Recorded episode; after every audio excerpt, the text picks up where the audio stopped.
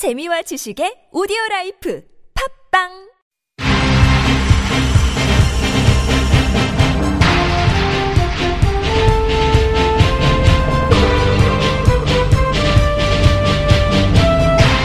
색다른 시선 이수기입니다.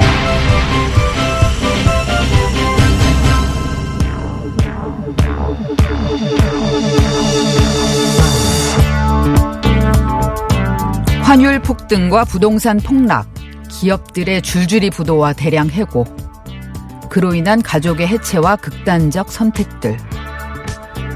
영화 국가부도의 날의 소재가 되기도 했고, 현재를 사는 대한민국 가정 중에 영향을 받지 않은 사람이 없을 정도로 충격이 컸던 1997년 IMF 외환 위기. 그 시발점이 된 한보 사태의 주범 정태수 정한근 부자 이름이 21년 만에 또다시 뉴스에 등장했습니다. 세무공무원 출신인 정태수 씨가 광산 사업 그리고 음마 아파트 분양 등으로 한보를 재개서열 14위로까지 올려놓았다가 철강 사업에 진출한 뒤 부도를 내기까지 주로 썼던 수법이 정재계 로비를 통한 은행돈 펑펑 쓰기였는데요. 은행돈 빌려서 사업체 만들고 기존 대출 갚기 어려워지면 또 다른 사업체 만들어 추가 대출을 받는 식으로 폭탄 폭탄 돌리기를 하다가 결국 터지고 만 것이지요. 그렇게 나라 전체를 말아먹고도 죄값을 제대로 치르지 않은 채 잠적했던 정태수 부자 가운데 아들이 지난 주말 파나마 공항에서 잡혀 들어왔습니다. 회사 돈 322억 원을 해외로 빼돌리고 253억 원의 국세를 체납한 혐의를 받고 있는데요. 정한근 씨에 따르면 1923년생인 정태수 전 회장, 아버지죠. 지난해 에콰도르에서 사망했다고 했고, 검찰이 이를 확인 중이랍니다. 한보 사태는 개인적으로 제가 정치부를 출입하면서 첫 특종을 했던 아이템이기도 한데요.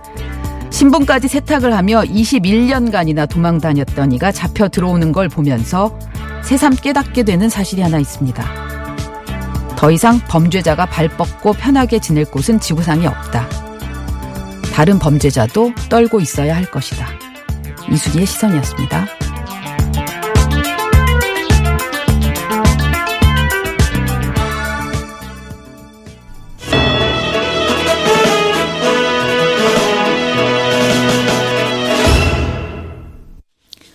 오늘 뉴스 가운데 중요한 이슈 좀 뽑아서 조금 더 깊게 들여다보는 시간입니다. 정상금 프리랜서 기자 나와 있습니다. 어서 오십시오. 네, 안녕하십니까? 네, 주말 잘 보내셨어요? 네, 잘 쉬고 왔습니다. 네. 다행히 국회가 정상화가 됐어요. 네, 어제만 해도 안 될 것 같다라는 얘기가 많았는데, 네, 돌연 정상화가 되는 듯 하더니 얼마 조금 전에 이제 자유한국당에서 의원총회를 열어서 이 나경원 자유한국당이 합의한 내용을 또 문제 삼고 네, 있습니까? 문제 삼고 있습니다. 아, 네. 아까 조금 전까지도 지- 들어갈 것 가- 갔더니 또 다시 네. 문제를 삼고 있군요. 이낙연 총리 시정연설하는데도 자유한국당이 참석하지 않았습니다. 그렇군요. 오늘 뉴스가 그 국회 관련 뉴스는 롤러코스터를 타고 있네요. 네, 맞습니다. 오늘 첫 소식 뭔가요? 네, 오늘 강원랜드 채용 청탁 사건과 관련해서 권성동 의원이 1심 판결을 받았습니다. 무죄가 선고됐는데요. 무죄예요. 네, 무죄가 선고됐습니다. 이 권성동 의원은 2012년 11월부터 그 이듬해 4월까지 강원랜드 인사팀 등의 압력을 넣어서 11명을 채용하게 한 혐의로 기소가 된 바 있습니다. 업무방해로 기소가 됐고요. 어, 이와 함께 이 최응집 전 강원랜드 사장에게 청탁을 받은 대가로 이 자신의 비서관을 경력 직원으로 채용하게 한 혐의, 그러니까 제3자 뇌물수수도 있고요. 네. 이 고교동창을 사회이사로 지명하도록 산업통상자원부 공무원들에게 압력을 행사한 이 직권남용 권리행사 방해 등의 혐의도 받았습니다. 어, 그러나 재판부는 검찰의 공소 사실을 기각하고 모두 무죄라고 판단을 했습니다. 업무방해, 그다음에 제3자 뇌물수수, 네네. 직권남용, 직권남용. 모두 네. 다 그냥 깨끗하게 무죄라는 거죠. 네, 전부 다 무죄가 선고됐습니다. 어, 어떻게 그런 음, 판결이 나왔을까 싶은데 재판부가 네. 얘기한 이유는 뭔가요? 이 재판부는 이 최응집 전 사장과 이 당시 인사팀장 권모 씨 등이 주장을 한 이 증언을 믿기 어렵다라고 봤습니다. 그러니까 권성 재판부가 이렇게 봤는데 이 최용집 전 사장은 권성동 의원이 이 청탁 내용이 뭔지도 확인하지 않은 채 이 특정인의 선발을 청탁했다고 증언을 했는데 어, 이것이 일반인의 경험칙상 수긍하기 어렵다라고 지적을 했습니다. 어, 그러니까 이게 무슨 말이냐면 이 상식적으로 권성동 의원이 이 강원랜드의 선발자를 절차가 어떻게 되었는지도 모르고 또 그 자리가 무슨 일을 하는지도 모르는데 이 청탁을 했을 리가 있겠냐라는 거죠. 좀 이해가 안 가. 이 자체가 이해가 안 가네요. 네, 그러니까 굳이 뭐 선발 절차를 모른다고 해도 뭐 청탁을 할 수 있는 거고 그러니까 비리는 누가 일어날 수 누가 있는데. 여기 지금 지원했는데 네. 이 사람 좀 봐주십시오. 이를테면 이렇게 할 수 있는 거잖아요. 네, 근데 뭐 구체적으로 어떤 직종에 어떤 자리를 지금 원하고 있다 이것까지 다 알아야 되는 상황은 아닌 거잖아요. 그래야지만 맞습니다. 청탁이 성사되는 건 아니잖아요. 네, 어떤 기업이면 어떤 기업에 뭐, 그, 참, 취업을 하게 해달라, 이렇게 얘기를 하지, 뭐, 어느 기업에 무슨 부에, 무슨 자리에 해달라, 뭐, 이렇게는 잘 안 하잖아요. 네. 뭐, 그런 부분도 있었고요. 예, 또한 재판부는 최응집 전 사장이 이 청탁 결과를 어, 확인하지도 않고 합격 여부도 권성동 의원에게 알려주지도 않았다는데, 어, 이것은 유력자의 청탁을 받아서 적극 해결하려는 사람의 행동이 아니다. 라고 판단했습니다. 어, 그리고 강원랜드 인사팀에서 이 권성동 의원의 청탁 대상자를 그 엑셀 파일로 정리한 문건이 있었거든요. 이거를 권시트라고 나, 되어 있는데 이 권시트라는 권이 이 권성동 의원의 권 아니냐 좀 이런 얘기가 많았습니다.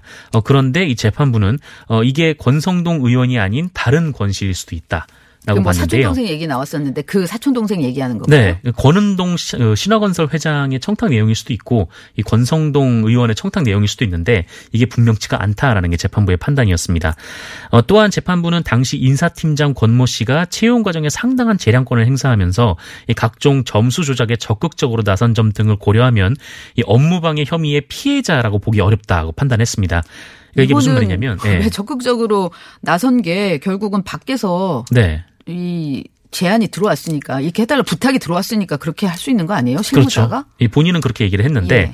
근데 이- 적극적으로 했으니까 업무 방해 당한 게 아니다. 그런 맞습니다. 의미잖아요. 그러니까 업무. 방해를 하려면 하기 싫은 일을 시켜야 업무 예. 방해인데 어, 적극적으로 했으니까 이제 하기 싫은 일이 아니었다라는 거죠. 그러니까 네. 업무를 방해받은 사람이 없다라는 겁니다.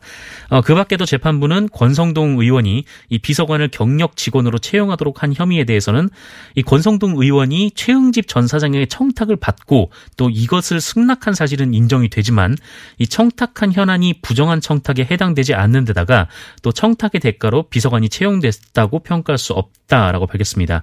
그러니까 최응집 사장이 권성동 의원에게 청탁을 했지만 비서관이 또 채용이 되기도 했지만 어, 그것은 그 대가가 아닐 수도 있다라는 게 재판부의 판단이었습니다. 뭐, 그, 이 내용은 듣는 분, 청취자들이 판단할 문제인 것 같은데요. 네네. 일단 권성동 의원은, 음, 환영하는 입장 내놨겠군요. 네, 물론 환영하는 입장을 내놨습니다. 이 선고 직후에 그 이 사건은 경찰이 증거 법칙을 무시하고 정치 탄압을 하려고 무리하게 기소한 것이다라고 얘기를 하면서 이 검찰은 그간 증거를 조작하고 무리한 주장을 통해서 정치적으로 본인을 매장하려 했다 이렇게 주장을 했습니다. 어, 그러면서 사법부에는 공정한 판단을 내려줘서 경의를 표한다라고 말했고요. 이 지역구 주민들에겐 믿고 지지해줘서 감사하다라고 인사했습니다. 예. 검찰이 항소한다고 합니까? 근데 뭐 항소 여부는 아직 결정되지 않았는데요. 네. 뭐 항소를 할 것으로 보입니다. 공소 사실이 모두 기각이 됐기 때문에. 예, 네. 그러게요. 검찰로서는- 검찰로서는 만약에 그 부분이 그대로 받아들여진다면 수치일 수도 있거든요. 네, 자존심이 상하는 거죠. 예, 예. 다음 뉴스 볼까요? 네, 그 양현석 전 YG 엔터테인먼트 대표의 네, 성접대 의혹을 수사 중인 경찰이 이 사건과 관련해서 가수 싸이, 그러니까 본명 박재상 씨를 불러서 조사한 사실이 알려졌습니다. 그동안에 이제 싸이가 이 사건과 좀 관련이 있다라는 거는 네네. 여러 가지로 드러난 바가 있고 본인도 이제 페이스북 통해서 얘기를 했었잖아요. 네, 본인도 인정을 했습니다. 예, 예. 그래서 어, 수사를 받고 있나? 좀 궁금했었는데 받았다는 얘기군요. 네, 이미 받았다고 합니다. 이 서울지방경찰청 광역수사대는 이 싸이 씨를 지난 16일 참고인 신분으로 불러서 이 양현석 대표의 의혹에 대해서 조사를 벌였다고 합니다. 이 싸이 씨에 대한 경찰 조사는 16일 오후 5시부터 17일 오전 2시 15분까지 한 9시간 넘게 진행이 된 것으로 알려졌는데요. 이 말씀하신 대로 싸이 씨는 그 양현석 대표가 동남아 재력가들을 접대한 자리에 동석한 것으로 알려졌습니다. 어, 이 자리에서 양현석 전 대표의 성접대가 있었다라고 MBC 스트레이트 가 보도한 바 있는데요. 네. 어, 경찰은 앞서서 일명 정마담으로 불리는 그 유흥업소 종사자 A 씨를 참고인 신분으로 불러서 조사를 한 바가 있고요. 이 A 씨는 경찰 조사에서 이 유흥업소 종업원 여성들이 이 양현석 대표와 함께 동남아시아 재력가들과 함께한 술자리에 동석한 것은 사실이지만 이 성매매는 이뤄지지 않았다라면서 의혹을 부인한 바 있습니다. 싸이 씨가 경찰에서 어떤 진술했는지 혹시 나온 게 있어요? 나온 건 없습니다. 그러니까 어떤 진술을 했는지는 알려진 바가 없는데요. 네. 어, 다만 앞서서 이 싸이 씨가 자신의 SNS를 통해 서 이 문제가 된 자리는 친구와의 자리로만 생각을 했고 이 양현석 전 대표와 함께 먼저 자리를 떴다면서 자신을 둘러싼 의혹을 부인한 바 있습니다. 그러니까 친구와의 자리로만 생각했다는 거 친구는 그 동남아 친구를 얘기하는 거죠. 네, 조로우 네라고 예. 불리는. 네. MBC 그 스트레이트가 이 보도 처음 했었는데 네네. 추가 폭로 예고하고 있다는데 오늘 저녁 방송되는 건가요? 네, 오늘 저녁 MBC를 통해서 방송이 됩니다. 그러니까 첫 보도가 이 YG 소속 유명 가수 등과 이 양현석 전 대표가 2014년 7월에 이 서울의 한 고급 식당을 통째로 빌려서 이 외국인 투자자들에게 성접대를 했다라는 의혹이었는데 네. 여기에 더 나아가서 이 동남아 재력가 조 로우 씨가 이 화류계 큰 손으로 불리는 정마담 A 씨를 통해서 이 성접대를 받았을 때 YG가 이를 알선했다는 보다 구체적인 내용이 담겨 있다라고 예고편이 나왔습니다. 아, 어, 또한 그 다음 달 이 정마담이 인솔한 그 유흥업소 종업원 10여 명이 유럽으로 건너가서 또 조로우를 만난 일이 있다고 하는데 네. 이 YG가 여기에도 개입돼 있다라는 의혹도 제기할 것으로 보입니다. 이 스트레이트의 이 같은 사실을 제보한 제보자가 있는 모양인데요. 이 제보자가 예고편에서 한 말은 이 양현석 전 대표는 투자자가 원하는 것은 다 해주는 것 같았다라는 말을 했다고 합니다. 거기에 성접대도 포함됐다. 이제 이런 의미라는 거죠. 지금 제보자의 네네. 얘기는. 핵심 의혹은 그겁니다. 예, 오늘 저녁 스- 스트레이트에서 어떤 진전 얘기가 있는지 좀 봐야 되겠네요. 네네. 마지막 소식은요? 네, 주말 사이에 정태수 전 한보그룹의 회장, 한보그룹 회장의 넷째 아들 정한근 씨가 체포돼서 송환됐다는 소식입니다. 예, 제가 오프닝에서도 좀 소개해 드렸는데요. 네. 예, 21년 만에 체포됐다는데 네. 뭐 영화 같더라고요. 그 체포되는 과정이. 네, 과정도 영화 같았고 또 굉장히 좀 재밌는 내용도 있고 뒷얘기가 굉장히 무성합니다. 그래서 이게 이 정한근 씨가 1997년 이 322억 원의 회사 돈을 횡령해서 어 수- 해외로 도피를 했는데 그 21년 동안 이어갔다고 하는데요. 이 정한근 씨가 수차례 신분 세 탁을 하면서 뭐 계속 이제 순차적으로 캐나다와 미국 영주권을 회- 어, 취득했다고 하고 또 이후에 뭐 밴쿠버 그다음에 이제 에콰도르 뭐 이렇게 쭉 이어갔다고 합니다. 그래서 이 검찰이 계속 꼬리를 잡았었는데 이 에콰도르에서 있는 걸 확인을 하고 에콰도르에 송환 요청을 했고 에콰도르가 승인을 했다라고 합니다. 어, 그러면서 이제 에콰도르가 지금 이제 정한근 씨가 파나마를 거쳐서 미국 LA로 간다라는 네. 소식을 통보했고 이 중간에 파나마에서 구금이 됐다가 이 국내로 압송이 됐습니다. 그렇군요. 음, 원래는 해외 도피자 송환에 오래 걸리기도 하고 네. 그리고 에콰도르하고는 우리가 범죄인 인도 조약이 맺어져 있지 않기 때문에 네네. 에콰도르가 도와줄 수 없는 상황이었는데 어쨌든 요번에는 에콰도르가 귀띔을 해 주고 네. 그리고 파나마를 통해서 LA로 가고 있는 거 그걸 중간에 지금 데리고 온 거죠. 네, 정한근 씨는 원래 본인이 이제 외국인이다라고 얘기를 했었는데, 네. 어, 근데 이제 그 영사가 가가지고 이 파나마 감옥에 갈 수가 있는데 여권 위조로 네. 파나마 감옥은 정말 심각하다. 음, 거기로 갈래? 네, 거기로 갈래라고 그러고. 하니까 그냥 한국에 돌아오겠다 라고 해서 이제 뭐 그 쌍파울루 그리고 두바이를 경유해서 한국으로 돌아왔다고 합니다. 정한근 씨도 정한근 씨인데 이 정태수 씨 소식이 굉장히 궁금했는데 이 네. 아들이 아빠는 작년에 사망했다 지금 이렇게 얘기를 했다는 거죠. 네, 뭐 함께 에콰도르에 있었던 것으로 보입니다. 뭐 작년에 사망했고 본인이 임종을 지켰다라고 밝혔는데요. 뭐 정태수 전 회장 나이가 지난해 기준으로 95살이었던 만큼 네. 뭐 사실일 가능성도 있는데. 네, 어쨌든 거짓 진술 가능성도 배제하지 않고 지금 수사를 모으고 있다라고 합니다. 왜냐하면 아빠가 사망했다고 하고 그러면 본인의 죄를 아빠한테 다 떠넘길 수도 있는 그러면 네. 본인은 벗어날 수도 있는 뭐 법조인들 사이에서는 그런 얘기도 나오더라고요. 네, 그렇습니다. 그래서 만약에 그러니까 사망한 게 사실이 아니라면 네. 그래서 이 부분은 아마 검찰이 검찰이 정확하게 확인을 해야 되는 거 아닌가. 네, 만약에 사망을 했다면 네, 이 관련 사건에서 15년형을 선고받았는데 5년 5개월에 이 복역으로 그치게 됩니다. 그렇죠. 네. 네. 어, 그래도 어쨌든 요번에는 검찰이 이 탈세 사실, 네. 국세 체납 사실 이 부분을 계속해서 쫓느라고 어, 이 정태수 부자에 대해서는 이 관심을 놓치지 않았다고 그러더라고요. 네, 그래도 좀 영민한 판단으로 송환이 빠르게 이루어진 것 같습니다. 알겠습니다. 오늘 여기까지 들을게요. 정상근 기자였습니다. 네, 고맙습니다.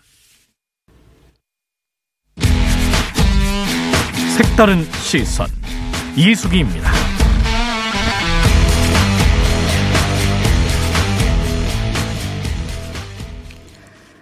지난해 9월 횡단보도에 서 있던 한 청년이 만취 운전자의 차량에 치여서 사망하는 사고가 있었습니다. 22세 꽃다운 나이에 사망한 윤창호 씨 얘긴데요.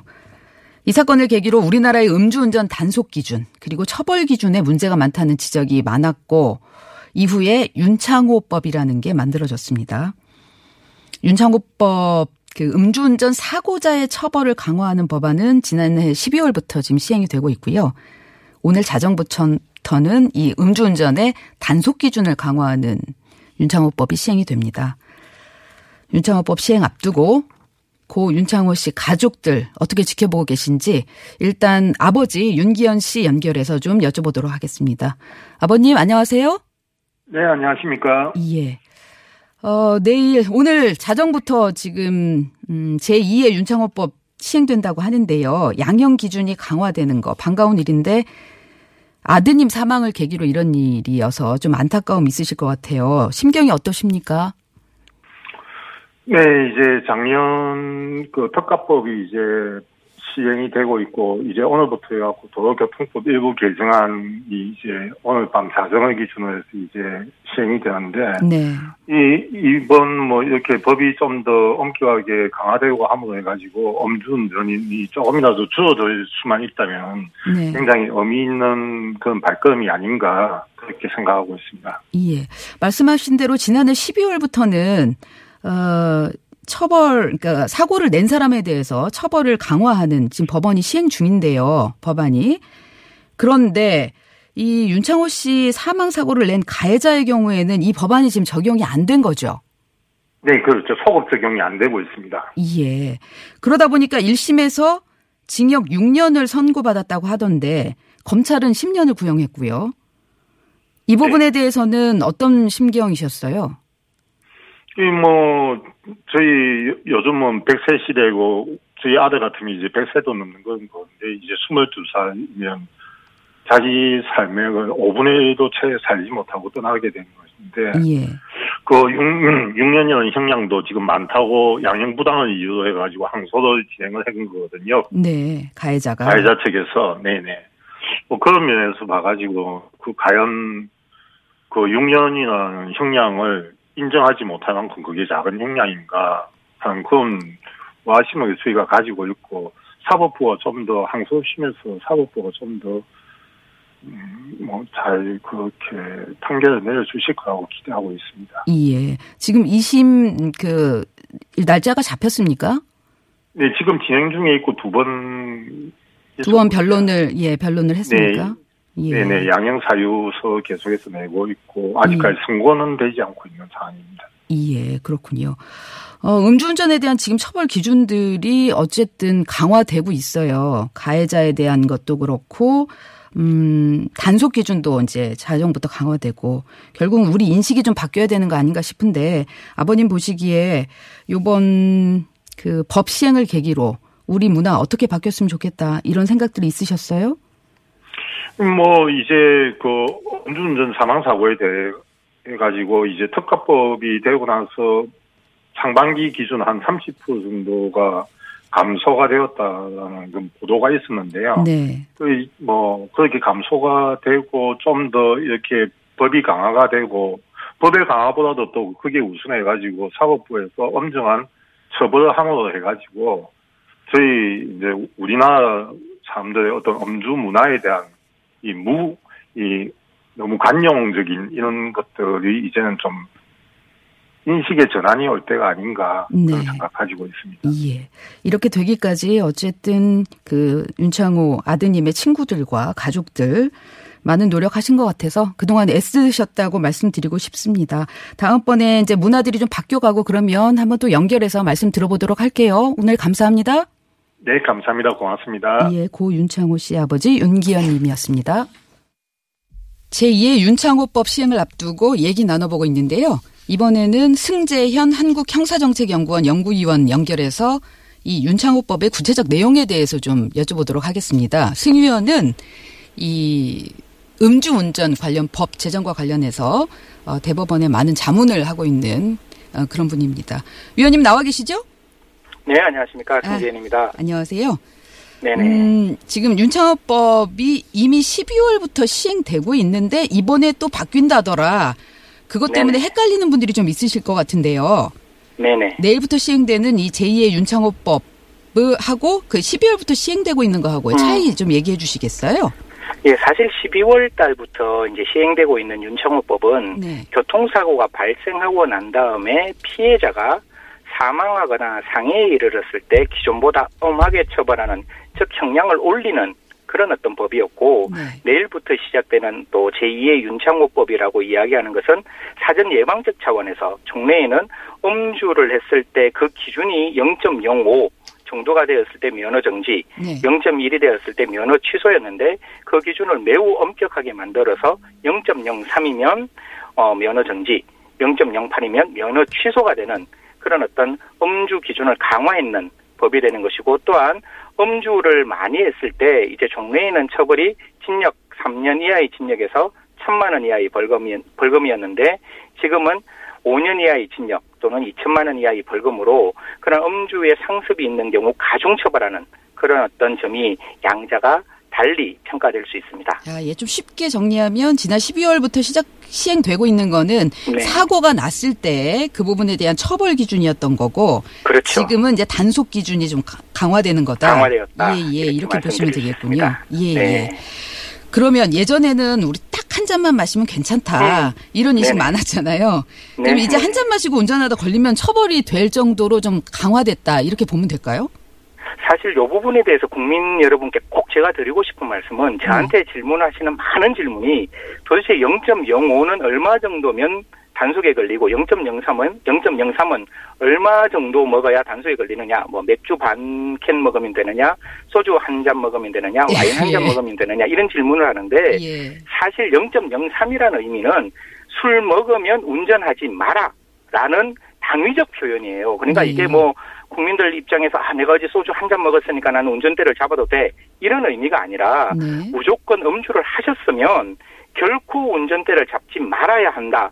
라는 의미가 0.03인 것이지 이것이 소주 한 병, 저 소주 한 잔은 괜찮고 맥주 반 캔은 괜찮다 이렇게 말씀드리기는 좀 부적절한 것 같습니다. 예. 그래서 0.03이라는 의미는 음주를 하셨으면 절대로 운전대를 잡으시면 안 된다 라는 말씀을 드리고 싶습니다. 예.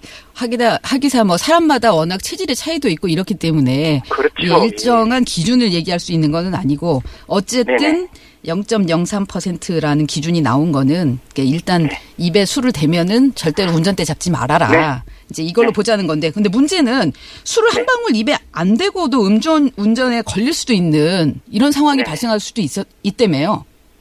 그게 이제 보통 일반적으로 이야기를 할 때 이제 예. 구강 청결제라든가 그다음에 뭐 다른 어떤 감기약 정도를 먹었을 때 이 0.03이라는 수치가 조금 낮아서 네. 혹시나 그 경우에 음주의 단속에 걸릴 수 있다 이런 말씀들을 하시는데 예. 그런 부분에 대해서는 충분히 경찰 쪽에서 그런 부분은 판단하실 수 있을 거예요. 왜냐하면 예. 음주를 하신 거와 구강 청결제를 사용하신 것, 그 다음에 감기약을 먹고 감기약 속에 포함되어 있는 알코올 성분으로 그게 나왔다면 네. 처방전이라든가 구강 청결제를 했을 때 나머지 음주에 대한 정황이 없기 때문에 그런 경우는 경찰 쪽에서 무자비로 단속 하는 것이 아니라 무차별적으로 단속하는 것이 아니라 그런 거는 선별적 단속이 되기 때문에 그런 부분에 대해서는 다소 염려를 놓으셔도 될 것 같습니다. 아, 그래요? 일각에서는 왜 술빵 같은 거, 이런 거 먹고 네네. 나도 혹시 걸리는 거 아니냐.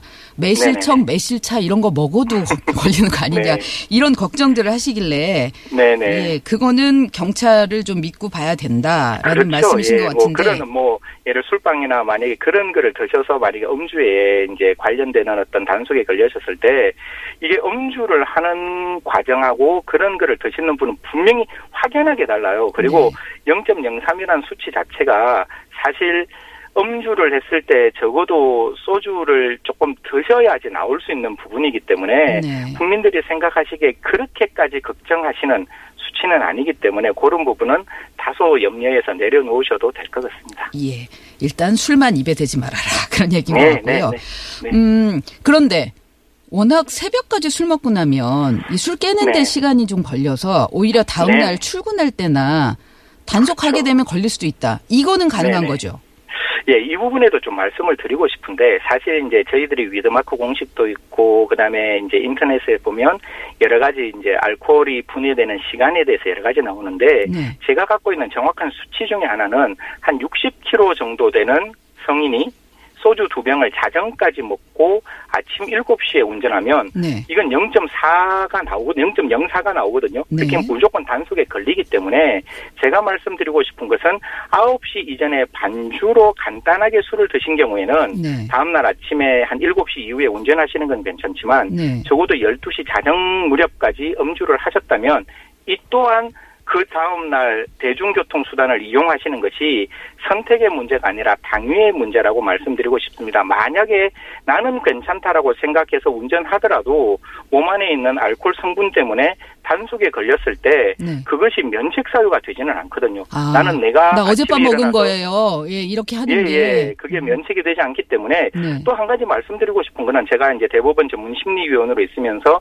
모든 분들이 그런 말씀을 하세요. 그냥 나는 뭐 이렇게 좀 습관적으로 운전을 했는 거지 나는 그날 아침에 절대로 뭐 그 음주라는 생각이 없었다라고 말씀을 하시는데 대한민국은 대중교통이 가장 잘 발달되어 있는 전 세계 최고의 나라기 때문에 네. 그 전날 음주를 하셨다면 조금 불편하시더라도 그날만은 적어도 11시나 12시까지 자정 무렵까지 음주를 하셨다면 그 다음 날은 대중교통을 어, 선택하시는 게 정말로 현명한 선택이다. 이렇게 말씀을 올리고 싶습니다. 네. 어쨌든 전날 술 많이 마셨으면은 음, 다음 날 운전대 잡지 말아라라는 말씀이신데 네, 아까 네. 기준이 60kg인 남성이 소주 두 소주 병을 두 병. 자정까지 먹으면 다음 네, 날 아침- 아침 7시경에 0.04가 나온다. 네, 0.04에서 뭐 0.04123 요 정도에 나오는데 네. 사실 그런 걸 가지고 아, 이건 되느냐 안 되느냐 이런 어떤 고민보다는 네. 처음부터 운전대를 놓으시고 네. 아침에 삼, 그 기분 좋으시게 기분 좋게 대중교통 운동하죠. 대중교통으로 가시는 게 훨씬 더 낫다고 생각이 듭니다. 예. 그럼 어쨌든 이런 이제 처벌 기준이 그러니까 단속 기준이 강화되면 네, 네. 어, 내일부터는 좀 달라질까 싶긴 한데 그 네네. 바로미터가 12월부터 지금 시행된 윤창호법 아까 말씀하신 처벌 기준이 강화됐던 거 그 네네. 이후에 지금 교통사고가 좀 줄었나요? 사실 이제 이게 뭐 하태경 의원께서 이제 좀 이렇게 요청하신 자료를 제가 이제 같이 말씀을 올리면 네. 작년 같은 경우에는 1월 올 1월부터 5월까지 음주 운전 적발 건수는 5만 463건으로 작년 작년에는 6만 9,369건이었거든요. 네. 결국 한 27.3% 음주 운전 적발 건수도 감소되었고 예. 장- 올 1월부터 올 3월까지 음주 운전 사고도 34%가 줄어들어갔고 아. 사망 사고도 한 31% 정도 줄어들어갔기 때문에 예. 윤창호법 처음 시행되는 그 형량이 강화되는 것만으로도 충분히 일반 국민들의 입장에서는 음주운전에 대한 경각심이 좀 올라가지 않았을까라는 생각을 말씀을 드리고 싶고 네. 이 음주운전 기준이 강화되면 또 여기에서도 국민들의 인식 전환이 일어나서 좀더 어, 음주에 대한 어떤 경각심으로 음주운전 사고라든가 적발 건수는 줄어들 것이라고 생각이 됩니다. 다만 한 가지 말씀드리고 싶은 거는 상습 운전이 줄어들어갈 것인가, 네. 즉 상, 상습으로 한 음주운전이 줄어들 것인가에 대해서는 조금 고민을 해봐야 될 것 같아요. 그래서 상습 상습으로 음주운전을 하신 분에 대한 또 다른 어떤 처벌 강화라든가 이분들에 대한 어떤 그 상습을 버릴 수 있는 여러 가지 어떤 사회적인 어떤 치료, 그 다음에 교육 이런 것들이 조금 더 보완되었으면 하는 마음입니다. 아, 한 번 음주한 사람이 계속 하게 되는 경우가 많으니까 그렇군요. 그렇죠. 예, 예, 예. 예. 그럼 마지막으로 한 가지만 여쭤보고 끝낼게요. 네, 이 네네, 음주운전 사망 사고 내면 지금 무기징역까지 가능해졌는데 네네. 에, 처벌 그러니까 기준만 이렇게 강화했지 실질적으로 적용될까 이렇게 생각하시는 음, 분들도 네네. 있는데 어떨까요? 사실 대검에서 이제 발표를 했는데 네. 보통 이제 음주를 하고 사망 사고가 일어났을 때 종래 검찰 구형의 기준이 있었어요. 그게 한 4년 6개월 정도였는데 이번에는 7년 이상의 징역 또는 무기까지 가능하다라고 밝혔기 때문에 네. 사법 당국에서는 아마 엄중한 음주 운전의 결과가 발생했을 때는 무기를 선고를 할 거예요. 선고를 할 건데 과연 법원에서 이러한 무기의 선고, 즉 아, 구형을 구형. 했는 예. 거에 대해서 과연 법원이 따라올 것이냐 라는 문제는 별개의 문제인데 예. 제가 여기서 꼭 드리고 싶은 말은 음주운전은 일반 국민 중에 전혀 아무런 잘못 없는 일반 국민에 대한 피해를 일으키고 그 피해가 생명과 신체에 직접적인 영향을 끼치는 어떻게 보면 매우 엄중한 범죄 라는 점에서 우리 법원도 이 음주운전이 종래에 관대했던 음주 문화를 조금 바꾸는 적극적인 어떤 역할을 한다는 의미에서 좀 강력한 무관용의 어, 선고를 해주셨으면 좋겠다는 말씀을 이 자리를 빌어서 말씀드리고 싶습니다. 네, 알겠습니다. 이번 윤창호법 시행을 계기로 우리나라의 음주 문화가 좀 바뀌었으면 좋겠다. 이렇게 하면서 네네. 정리하겠습니다. 지금까지 승재현 한국형사정책연구원 연구원, 연구위원이었습니다. 감사합니다.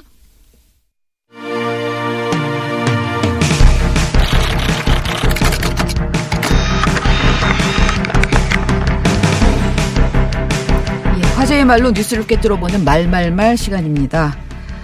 색다른 시선의 팔방민 차윤주 프리랜서 기자 어서 오십시오. 네, 안녕하세요. 네, 오늘 인터뷰가 두 개가 이어져서 말말말 하나만 소개해야 될 것 같아요. 네, 그렇습니다. 네, 어떤 거 들어볼까요? 낮은 점수를 높게 얘기했다면 거짓말이겠죠. 그 반대도 거짓말이라고 해야 될까요? 거기까지만 말씀드리겠습니다. 외국인 노동자 임금 차별 발언으로 더발목, 혐오 논란을 일으키더니 아들의 스펙트럼 논란으로 우리 사회를 가쁜 사회 분위기로 몰아넣었습니다. 어, 오래 가면 바닥이 드러나는 법이라고 생각합니다. 황교안 자유한국당 대표의 얘기 그리고 이인영 민주당 원내대표 얘기네요. 네, 맞습니다. 황교안 한국당 대표는 오늘 오전에 그 당 회의가 끝나고 기자들을 만나서 질의응답을 하고 있는 장면인데요. 어, 지난주 목요일 날 숙명여대 강의에 가서 한 말이 지금 아주 문매를 맞고 있습니다. 뭐 자기가 아는 어떤 청년이다 이렇게 얘기를 하면서 학점이나 영어 같은 객관적인 스펙이 부족했지만 뭐 대기업 취업에 성공한 사례를 소개하면서 이 그 청년이 우리 아들입니다. 이렇게 결과적으로 자기 아들 자랑을 했는데요. 어, 뭐 스펙보다 자기만의 특장점이 중요하다 이런 얘기 취지로 한 건데 뭐 여러 논란을 낳고 있습니다. 우선 뭐 학, 학점이 3점도 안 되고 토익 점수도 800점이었다 이렇게 얘기를 했는데 실제로는 학점이 이4.3 만점에 3.29점이었다고 하고 토익은 925점이었다고 해요. 네. 그리고 이 아들이 연대 법대를 졸업했기 때문에 뭐 객관적으로 결코 이 낮은 스펙이라고 볼 수가 없거든요. 그래서 거짓말을 했다는 논란이 지금 일, 일고 있으니까 황교안 대표가 어, 낮은 점수를 높게 얘기했다면 거짓말이지만 그 반대도 거짓말을 해야 한 거짓말이라고 할 수 있겠냐 이렇게 반문을 하고 있는 부분이거든요. 거짓말은 거짓말이죠. 사실이 아닌 거는 거짓말 아닌가요? 네, 그래서 해명도 논란이 되고 있는데요. 이게 뭐 점수를 부풀려야만 거짓말이냐, 깎아서 소개한 건 악의적인 거짓말이 아니라는 거냐, 이렇게 이제 지적이 나오고, 일단 그리고 맥락에서 그러니까 네. 예로 든 맥락이 다른 맞습니다. 거잖아요 지금. 네. 그러니까 학생들한테 희망을 주려고 스펙이 전부가 아니다 했지만 결과적으로 스펙이 너무 좋기 때문에 최소한 이 부적절한 예다 이런 지적은 받을 수 있을 것 같습니다. 다른 사례들이 참 많이 있을 텐데. 네. 예.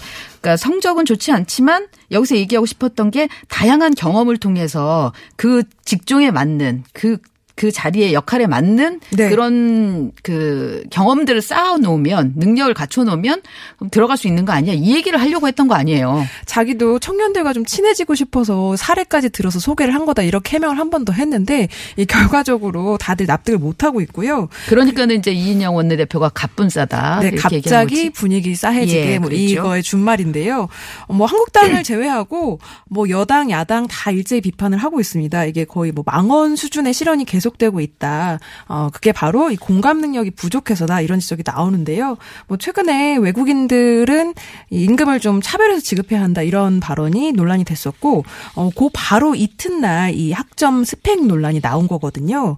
그러니까 지금 계속해서 이 지금 말실수가 이어지고 있는 거고, 또 이게 KT 취업 비리 의혹이 올해 초에 굉장히 시끄럽거든요. 시끄러웠거든요. 근데 그런 상황에 지금 자기 아들이 KT 합격했다는 말을 이렇게 하는 게 좀 정무적 판단 능력에 문제가 있는 거 아니냐 이런 지적도 나오고요. 저는 하여튼 그게 제일 이상했어요. 이 KT 특혜 채용 의혹이 나왔잖아요. 네, 맞습니다. 근데 본인이 스펙이 안 되는 사람이 거기를 들어갔다라고 지금 얘기를 한 거잖아요. 네. 진짜 어떤 맥락으로 받아들여야 될지 잘 모르겠더라고요. 그래서 이제 이인영 원내대표가 오래 가면 바닥이 드러나는 법이라고 생각한다 이렇게 얘기를 하고 있는데 민주당에서는 그동안 황교안 대표를 뭐 정치 초년병이다 이런 프레임으로 좀 만들려고 했거든요.